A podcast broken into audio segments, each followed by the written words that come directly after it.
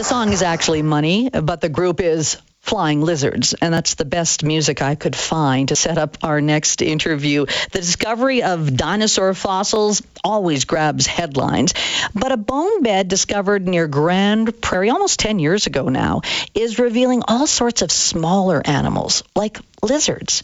Harder to find, but still a very important piece of the puzzle into our prehistoric ecosystem.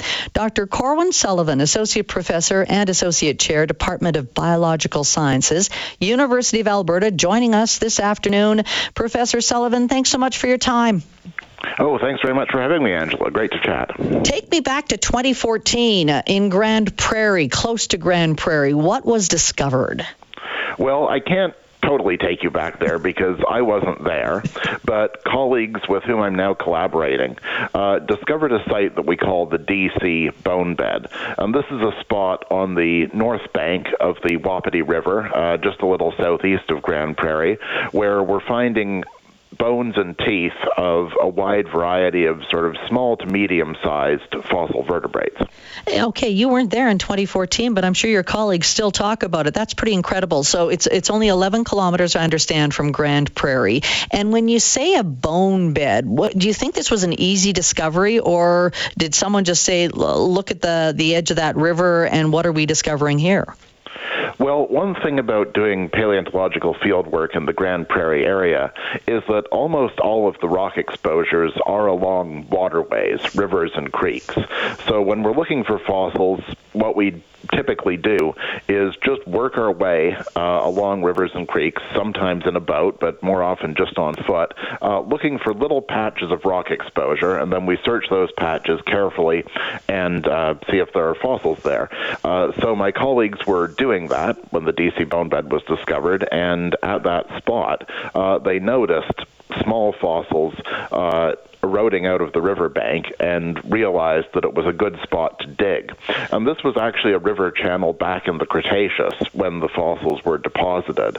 Um, we know from the geology that there was a river there, uh, and it intersects the path of the current Wapiti River. So, in this ancient river channel, bones and teeth were being deposited, and now we can dig them out from the bank of the modern Wapiti River. So, over the last number of years, that's what paleontologists have been doing, focusing on this area just to see what fossils they've discovered? Uh, yes, we have a few spots uh, in the Grande Prairie area, and of course, we're always prospecting and trying to find uh, new things because the uh, southern Alberta is well known as a source of fossils of dinosaurs and other things. Dinosaur Provincial Park is famous, and there are many other sites. Uh, but the northern part of the province is somewhat less explored. Somewhat, some work has been done up there. Some sites are known, but uh, my colleagues and I are convinced that there's plenty more to discover. I said, so, sorry, go ahead, Corwin. Oh, I was just going to say that the DC bone bed is one important site, but there are a few others where we work regularly. You'll learn you can't pause with me. I just jump right in. okay, there. I just paused for you. Uh, so, uh, when I said at the beginning, the the big dinosaur fossils, they always grab the headlines. But uh, tell me why it is important to find these smaller things. Like I, am reading that there's been the discovery of a, a Cretaceous era lizard in this area. Uh, why is it so important to find the smaller animals just as much as the large ones? Well, I think you said it exactly right during your introduction. Though they're important pieces of the puzzle. Um, but we we have the dinosaurs, and yes, they're they're headline grabbing. They're obvious. And the other thing about dinosaurs is that their their bones are robust. Right, they survive relatively well. Whereas something like a lizard or a, a small mammal, imagine a, a shrew-sized or mouse-sized mammal back in the Cretaceous, or a bird, has relatively delicate bones that are less likely to be preserved and to make it into the fossil record in the first place. And then, of course if it does make it into the fossil record, in order to be discovered by paleontologists, it has to erode out of the rock and it has to survive that process rather than just crumbling uh, as the elements work on it today. So it's less common to find bones of smaller things. But of course, back in the Cretaceous, dinosaurs were coexisting with other things in a whole ecosystem. There were mammals, there were lizards, there were fish, uh, there were turtles. And if we want to understand the entire fauna, if we want to understand the ecosystem as opposed to just the biggest and most exciting members of the ecosystem, uh, we need to sample the whole thing. We need to collect any el- evidence that we can find of these smaller vertebrates and try to understand what it means. Dr. Corwin Sullivan, Associate Professor and Associate Chair, Department of Biological Sciences at the University of Alberta, just talking about some of the discoveries of uh, the fossils in the Grande Prairie Wapiti River area. Uh, the original bone bed was discovered way back in 2014.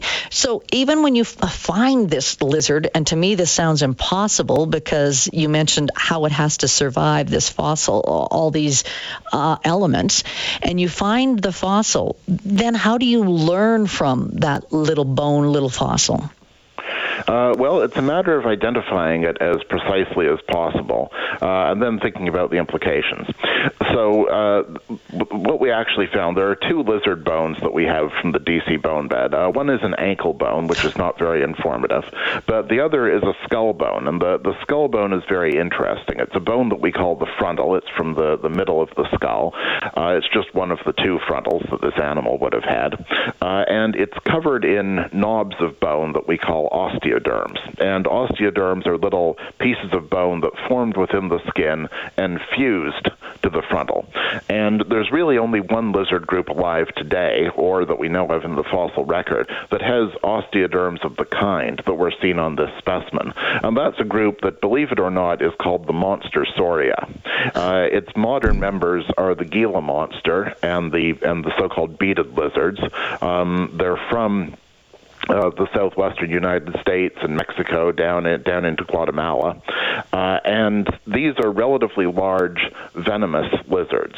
Uh, and so, because of the osteoderms that we could see on this frontal, and because of a couple of other features like the fact that it wasn't fused to the opposite frontal, uh, we can say with a high degree of confidence that this frontal belongs to a large late Cretaceous monstersaur. Uh, so we know that it was a member of that particular group that was present in the Grande Prairie area about 73 million years ago.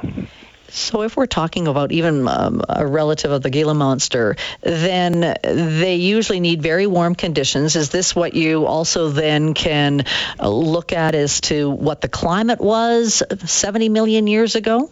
Uh, yes, well, I'd certainly like to understand the climate better. Um, but the evidence that we have suggests that it was somewhat warmer than today. We know that the late Cretaceous was a much warmer time than our modern world. There wouldn't have been ice caps at the poles. Uh, there wouldn't have been as big a temperature difference between the poles and the equator uh, as we have today. So you can imagine it not not exactly a tropical climate up there, but a temperate sort of climate, maybe even verging towards a subtropical climate. And it seems that this lizard was able to exist up there quite happily. Of course, what we can also say is that it was still dark during the winter, right? The the mm. temperature had changed, but the uh, the the light conditions had not. Um, so this lizard, so the climate would have still been very seasonal, and this lizard still had to get through a period of winter darkness, even though it was relatively warm. And what's interesting about that to me is that the Gila monster and the beaded lizards today inhabit environments that are quite seasonal. They inhabit places like the Sonora Desert that cool down a fair bit uh, in the winter, and the the beaded lizards inhabit what are called seasonally dry tropical forests in large part. Uh, and these are forests that, as the name implies, have a pronounced wet season and dry season. So uh, seasonal conditions uh, seem to be good for these uh, monstersaurian lizards. Corwin, when you talk about a skull bone, can you even give me a comparison for size? Is this the size of a loonie or bigger than that? Um, it's I'd have to measure a loonie, but it's about three and a half centimeters long. Okay. Yeah. I guess yeah, somewhat somewhat yeah, bigger bigger than a loonie, uh, I'd say. Um, and it's just a part of the skull. Of course, the skull yeah. is like a three-dimensional jigsaw puzzle, right, of different bones that fit together. Um, but the entire skull uh, was probably more like 130 um, millimeters long, so 13 centimeters. Incredible. And the whole lizard was probably more like a meter or a little mm. longer. So it would have been a fairly hefty reptile. So this bone bed is going to continue to be excavated or searched by paleontologists. I mean, how, how much longer will this will you search for the clues?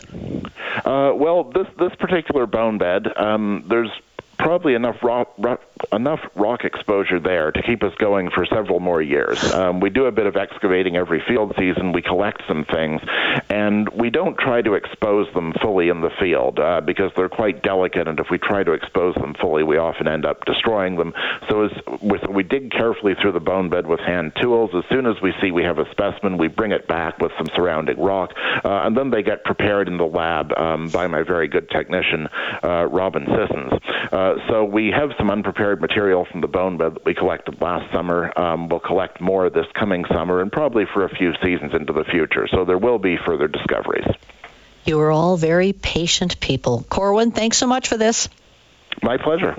Dr. Corwin Sullivan, Associate Professor, Associate Chair, Department of Biological Sciences, University of Alberta. Very interesting.